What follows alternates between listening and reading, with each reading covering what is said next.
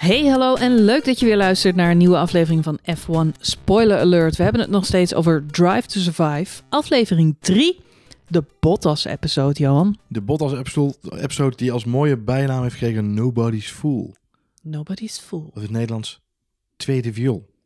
Wat ik heel komisch vond, en ik wil er graag een gifje van ontvangen, dat is dat er eindelijk beelden zijn van Valtteri Bottas in een sauna. Het was fanpleasing dit. Fanpleasing. Fanpleasing. Want hij heeft gewoon nu drie, vijf jaar geluisterd naar F1 Spoiler, Spoiler Alert. Alert, waarin wij hem altijd bekritiseren voor in een sauna zitten De hele winter lang. met zijn blote tokens en een beetje voor zich uitstaren. En wat doet hij in deze aflevering? Met zijn blote tokens in een sauna gaan zitten en een beetje voor zich uitstaren. Je Heerlijk, kunt hè? me veel wijs maken, maar het PR-team van Bottas heeft absoluut Spoiler Alert geluisterd de afgelopen Ja. seizoenen. Denk ik ook, ja. 100% zeker weten. Het is wel een beetje cliché, hè? Het zou een beetje hetzelfde zijn dat je Max Verstappen met, met, een, met een stel klompen ergens op de kaas, kaasmarkt Limburg, eh, een Limburgse fly ziet eh, bestellen. Ja. Ja, Nee. het is... eh, nou ja, goed. we maken er grappen over. Maar ja, het, Ja. ja, het was op zich aan, aantrekkelijke beelden, wilde ik zeggen. Daarbij bedoel ik niet Valtteri Bottas persoonlijk. nee. Wat, dat- nou ja, goed. Ehm, maar wel zijn prachtige huis en omgeving daar in Finland. In Finland, ja. En daar kan ik best, ja, best, best jaloers op worden. Dus, ehm, dus die setup eh, van deze aflevering vond ik, eh, vond ik aardig.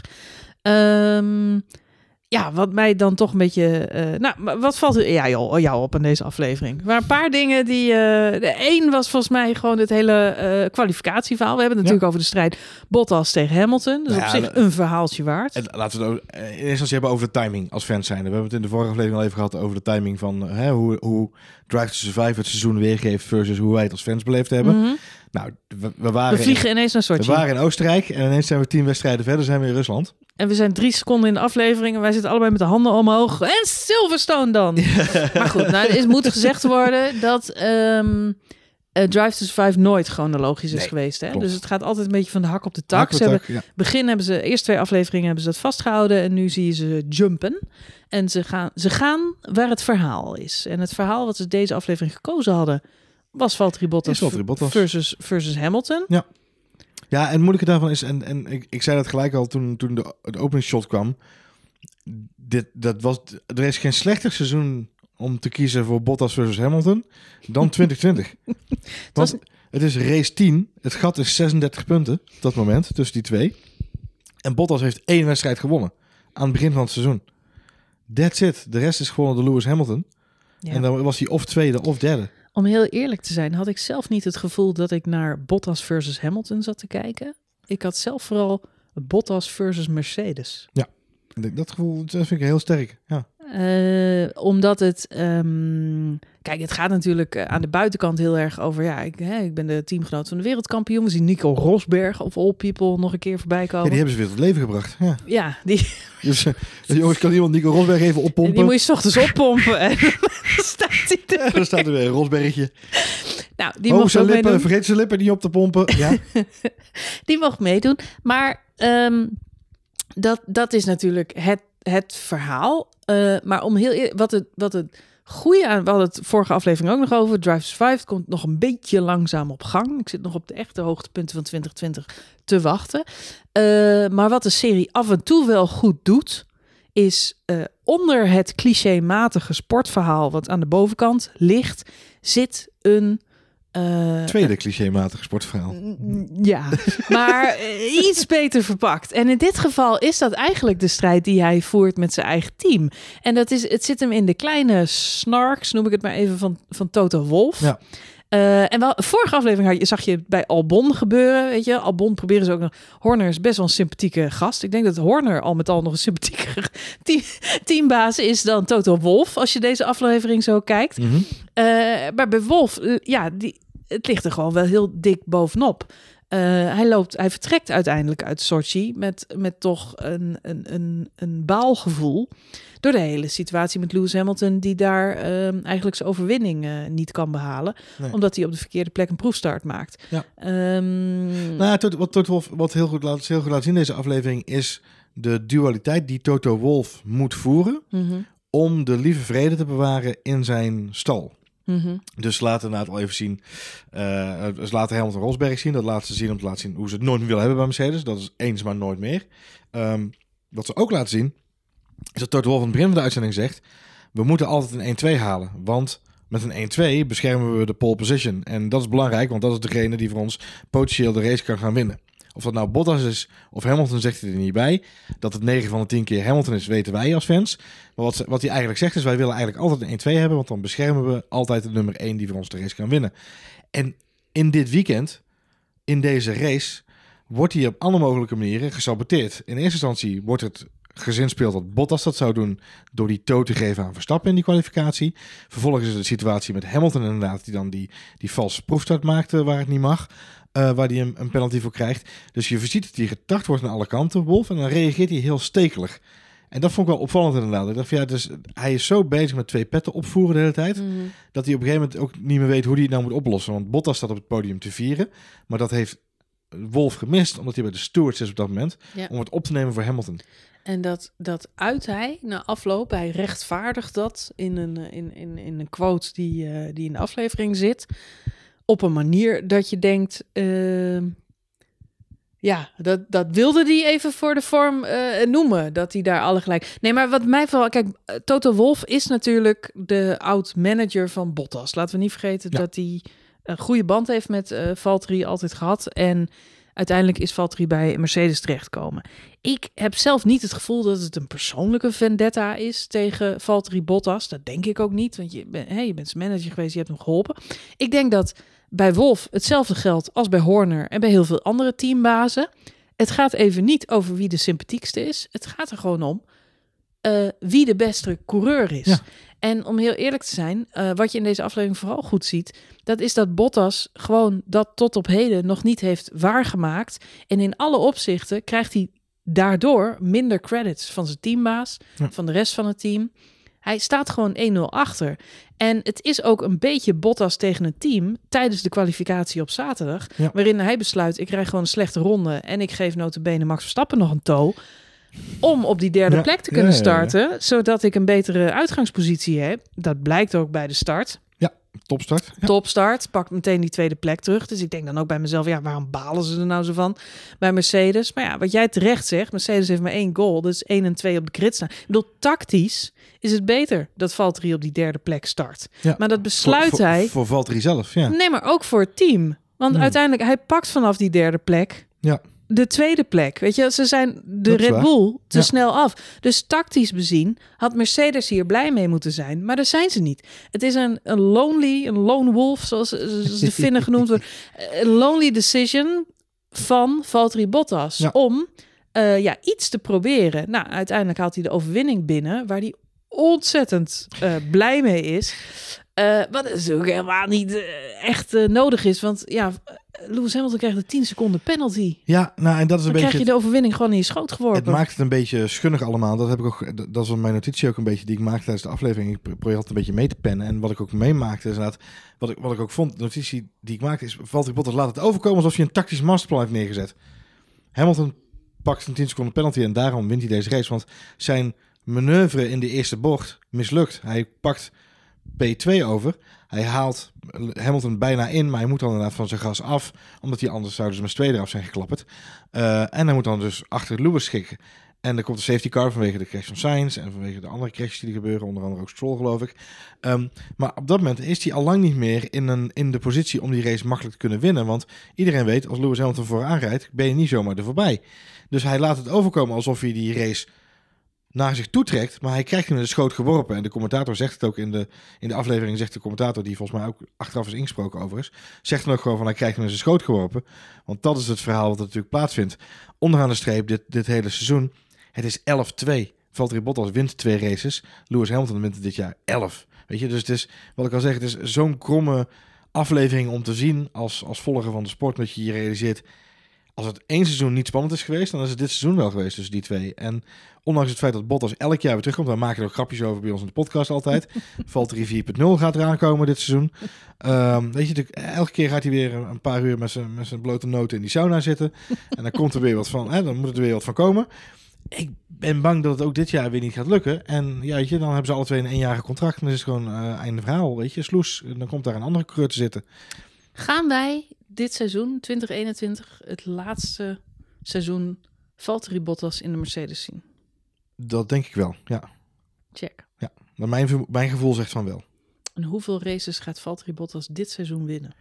Twee, uiterlijk, max. Max. Eh, ma- maximaal, moet ik zeggen. Want anders denk ik dat ik Max Verstappen zeg. Maar nee, ja, ik, denk, ik denk twee maximaal. Eh, misschien drie.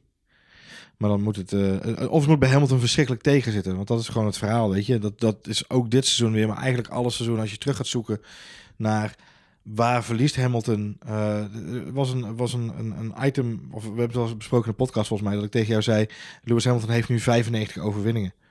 Maar als je al zijn overwinningen die hij is verloren door pech erbij optelt, dan zit hij al dik over de 100 heen, weet je. Dus het het is zo'n ontzettende snelle coureur. Eh, eh, en we, we hebben het vaak over alleen maar die 95 overwinningen. En, daarom is het de beste altijd. Maar hij heeft er veel meer. Had hij er kunnen pakken. En het is gewoon. Weet je, daar kunnen we, dat, is, dat is een podcast op zichzelf als je daarover gaat filosoferen. Maar ik denk dat het voor Valtteri Bottas wederom een heel zwaar jaar gaat worden. Eh, en dan vermoed ik dat ze bij Mercedes er ook wel zullen willen gaan verjongen. En kijk, Lewis Hamilton heeft ook maar een eenjarig contract. Maar ik vermoed dat dat meer is om de flexibiliteit te houden voor zichzelf. Ehm, maar dat Lewis Hamilton wel in eh, vo- voornemens is om dat er ook weer met een jaartje te verlengen. Om in 2022 nog eens een keer de dienst uit te kunnen maken. Dus ik denk, denk dat het voor Valtteri Bottas de laatste ge- zou kunnen zijn geweest. Ja. ja. Ja, ik ben het met je eens. Vond jij het interessant om te zien? Ik vond het wel interessant om te zien. Ehm, ik ben of jij dat ook zo ervaren hebt. Dat Toto Wolff wel zo'n belangrijke rol nog speelt in de coaching van de coureurs ook tijdens de eh, raceweekenden. Ik had gedacht dat hij veel meer op algeheel hoge over strategie bezig zou zijn. Maar je ziet een aantal eh, cutscenes, eh tussenshots, waarin hij ook zegt... eh, is, Tell is- hem to push. ja, is Hamilton op de hoogte? Ja. Tell him to push. En op een gegeven moment ook... Tell him he can do this. Just that one sentence. Just, just that. Weet je wat wij ook al vaak zeggen. Lewis Hamilton krijgt korte briefingjes Ja. pep talks van iedereen. Dat is eigenlijk dat Bono zijn rol. Maar ik heb nu het gevoel dat Bono ingefluisterd wordt door Toto Wolff. Ja, Is Toto op. Wolff de Lewis fluisteraar? Nee, ik denk dat Bono eh, op de eerste plaats de Louis Fluisteraar is. Maar het is wel opvallend hoe, hoe betrokken Toto daar inderdaad eh, bij is. Ja, Dus ehm, fascinerend. Hè? Ik vond het echt eh, grappig om te zien dat hij zoveel inspraak nog heeft op de, op de kleinere dingetjes binnen het, binnen, binnen het team. ja, wat mij, wat mij vooral opviel bij deze aflevering is dat, wat jij al zei, bij het podium is hij niet bij, want hij gaat protesteren tegen de straf tegen Hamilton. Hij is kwaad om de straf tegen Hamilton, dat verziekt zijn weekend. Hij verlaat de paddock uiteindelijk met de opmerking, we hebben plek 1 en 3, dus het is geen totale misère. Nee. Dat, dat is de slotsom van het weekend. Dat, ik het- denk, je hebt e- een van de twee coureurs die net je race, heeft- de race heeft gewonnen. Ja. En dat is de slotsom van het weekend. En ik snap het hoor, dat zo'n 10 10 seconden penalty. Eh, Toto Wolff is een perfectionist en hij baalt altijd ervan als er iets mis is gegaan. Zeker als het aan zijn eigen team te wijten is. En dat is het. Want Bono had nooit tegen eh, Hamilton mogen zeggen... Ga maar. Ga maar, nee. vanaf die plek starten. Was gewoon gevaarlijk. Eh, dus het is, het is balen, maar het gaat dit seizoen nog een paar keer voorkomen. En ik snap, ik kan zijn zagrijn heel goed begrijpen. Ja. Maar ja, eh, Dus die drang naar echt perfect... blij voor Bottas lijkt hij niet. Nee, dat, dat viel mij ook een beetje op. Ja. Dat ik denk van ja, het is, het is ook oké dat hij een raceje wint. Ja. De focus was, eh Lewis Hamilton moest uit record Het was tevens de laatste race die Valtteri Bottas afgelopen seizoen won. Ja. De eerste race was in Oostenrijk. Ja. En Sochi was de laatste keer. Hij was er erg mee in zijn nopjes, zagen we in de beelden. Biertje erbij. Ja, maar het was wel... eh, ik denk dat het direct na de overwinning gefilmd is. En, eh, want hij zat Ja. nog helemaal in die rush. Maar daarna Ja. is het natuurlijk niet meer beter geworden voor, voor Valtteri. Nee, en ik, ik, weet je, ik, zou mij ook niet verbazen als die... Te vroeg gepiekt. ja, nou ja, en ik heb- kan me ook niet herinneren dat ik gedacht heb van... oh, hij zit nu echt heel dichtbij of zo nog de rest van het seizoen. Het Nou, is- wat, laat zo zeggen. ehm, ik heb, eh, je, je hebt altijd te doen met. We hadden het ook over Albon vorige keer en Norris. En er zijn veel jonge talenten waarvan je hoopt dat ze doorbreken. Eh, en soms worstelen die. En zelfs Hamilton worstelt nog. Zelfs Max maakt, maakt nog stomme fouten af en toe. Eh, dus niemand is, is perfect. Maar wat ik van Valtteri Bottas heel lastig vind. Ik zie Valtteri Bottas zichzelf niet verbeteren. En er zijn heel veel coureurs waar ik geen fan van ben, waar ik nog steeds eh, graag naar kijk. Omdat ik zie dat ze elke keer beter worden. Of gewoon iets slims of iets opvallends doen. En bij Valtteri Bottas zit, ik zit nooit echt op het puntje van mijn stoel. Moeilijk, moeilijk is dat je bij Valtteri Bottas heel... En dat, dat vind ik dan wel weer een beetje... eh, Niet dat ik het voor wil opnemen per se voor hem. Maar het is natuurlijk wel zo... Als je tegenover Lewis Hamilton staat... is het heel moeilijk om jouw voortgang toonbaar te maken aan de buitenwereld. Want je zult altijd nummer twee blijven achter Lewis Hamilton. Ja, maar het is niet alleen dat. Want hij, hij vecht natuurlijk ook met de Red Bulls. Die kun je ook inhalen. Daar heeft Nee, klopt. moeite Nee, maar als je kijkt naar dit seizoen ook inderdaad. Kijk, hij, hij, uiteindelijk wordt hij dan tweede in het kampioenschap. Maar Verstappen weet hem nog aardig eh, naar de, tro- naar de Verstappen valt x aantal races uit. Precies. Dat eh, kost, dat kost Verstappen de tweede plek in het, het het is onderaan kampioenschap. streep, wordt het hem nog aardig naar, het- naar de troon gestoken. En wat ik ehm, nog veel, eigenlijk nog veel lastiger vind, en dat is een beetje hetgene waar ik mee zit, is dat ik bevestigd word in deze aflevering dat Valtteri Bottas te veel bezig is met het ongelijk bewijzen van de wereld.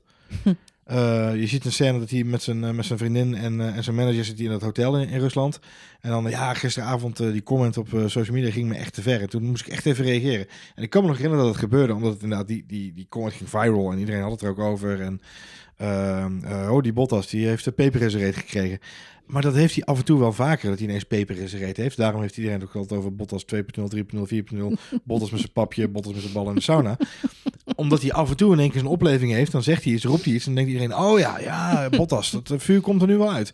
Maar hij is eigenlijk alleen gemotiveerd en, ge- en, en tot, tot, tot zijn punten toe over het randje heen gepusht door externe motivatie, door extrinsieke motivatie. Mhm. Namelijk een prikkel van buitenaf. Iemand die, die zegt iets tegen hem en dan voelt hij zich in zijn eer getast. Dan denk ik, ja, als dat hetgene is wat je lontje doet afgaan, het vuurtje aanwakkert, dan heb je een probleem. Want je zult het van binnen moeten gaan zoeken. Want je zit in het beste team, je hebt de beste faciliteiten. Je, je- weet je, je krijgt, je krijgt niet, tegenslag krijg je niet van buitenaf, want je zit in de beste stoel. Dus ja, dat is een dingetje wat daar, daar heb ik gewoon grote moeite mee. En dat maakt het voor mij heel moeilijk om naar Bottas te kijken en te denken, nou, daar rijdt een potentieel wereldkampioen.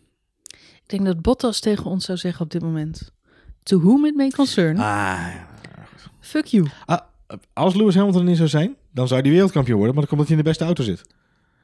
Wie? Lewis Ja, Hamilton? nee, Valtteri Bottas. Als, Bo- als, Lewis Hamilton er niet zou rijden, als Bottas eens eentje zou Oh, rijden zo, op Mercedes, ja. ja, dan, dan maakt hij een grote kans op wereldkampioenschap. Maar dat is puur het voordeel van het team en de auto en de, en de omgeving waar hij in zit. Weet je, daarom wordt hij tweede in de kampioenschap. Ik Ja. ben benieuwd dit jaar hoor, of je het houdt, de tweede plek. Als Red Bull het gat kan verkleinen. En Verstappen heeft dezelfde vorm als afgelopen seizoen, dat kan hij doortrekken. Ja, dan is het gat wel heel klein tussen Bottas en Verstappen. En dan ben ik heel benieuwd of hij het kan houden. Ik, eh, ik ben naar meerdere dingen heel benieuwd. Maar ik vrees met grote vrezen dat de McLaren's en ook de Austin, eh, Aston, Austin, Austin En de- Aston Martins, Ja. eh, waar beide ook een Mercedes motor in ligt. Mhm, mhm. En vergeet niet, Sebastian Vettel rijdt vanaf nu met een Mercedes. Ja. Eh, dat zelfs de Mercedes het nog knap lastig gaan krijgen en zich nog wel eens achter de oren zullen krabben. Hadden we die motor wel moeten weggeven? ja, denk je? Ja, ik ben er bang voor. En ik vrees ook voor Red Bull. Want ik denk dat ze echt twee eh, nieuwe concurrenten heel dicht bij zich gaan zien. eh Ja, ik ben heel benieuwd. Ja, voor, Aston Martin vind ik het lastig inschatten, omdat ik... Ja, we hebben het al eerder over gehad. Het is echt helemaal nieuw, anders. en het is natuurlijk een voortborduring op Racing Point. Daar lag al een Mercedes motor in, dus dat is niet zo heel erg spannend. Ik, ik denk dat dat gewoon even afwachten is, hoe dat, hoe dat zich gaat ontwikkelen. Ik vind dat moeilijker is. McLaren heb ik wel, wat jij ook al in de vorige aflevering zei, daar zit gewoon, daar is de vibe goed. Dus, en weet je, Zack Brown is gewoon heel erg op jacht naar Grand Prix winnen. Dus ja, dan... Nou, en vergeet de auto niet. De auto Ja. goed doorontwikkeld. Dus eh, nee, ja, ik denk... eh, Nou ja, ze hebben natuurlijk weinig kunnen doorontwikkelen. Ze hebben de motor erin moeten zetten. Dat heeft ze bijna al hun ontwikkelingstokens gekost. Dus ik ben mm, voor 2022 is het helemaal een stap extra inderdaad. Maar goed, als je nu ziet, ja, weet je, voor hetzelfde geld trekken ze het er wel overheen. Ik gun het McLaren. en Op deze manier heb je ook gunfactor. Aston Martin vind ik te gek, omdat ik het merk heel mooi vind. En ik denk, oh cool, die komen terug op de grid. Dus en Vetteltje. prachtige auto. En prachtige auto vind ik tenminste. Een hele hoop mensen vinden het niks. Ik vind het een mooi ontworpen auto. Nou, ik hoor veel mensen die het mooi vinden. Hoor. Ja, er zijn ook mensen die de Aston Martin leukst op de baan vinden. Ehm, zo heb je altijd wat. Eh, maar ik vind, ik moet zeggen, eh, Sepp Vettel eh, bij zo'n legendarisch merk. Weet je, er zit een hoop, er zit een hoop vanuit het verhaal zit aan mijn kant de ticks all the right buttons zeg maar, of all the right boxes. Maar aan de andere kant McLaren, weet je, het is gewoon ja, McLaren man, mooi. Dat zou toch te gek zijn als die er weer zouden gaan meedoen om podia. Dat zou te gek zijn. Eens. Nou, laten we het hopen. Laten we het hopen. We hebben het lang genoeg over eh Valtteri Bottas gehad. Nou, Dus eh, we gaan hem afsluiten. We gaan Volgens- door met... eh, volgens Volgens mij zit het net zoveel over Valtteri Bottas hebben over een heel seizoen, zeg maar, normale aflevering van Spoiler. hebben we nu in één aflevering over Bottas gedaan. Ja. Dus, Laten we hopen dat we dit seizoen niet meer over Valtteri Bottas gaan hebben. nou ja, maximaal dus 20 minuten, zoals nu. Ja. Precies, precies. We gaan gauw verder met aflevering 4 van Drive to Survive. Blijf luisteren en heel graag tot de volgende.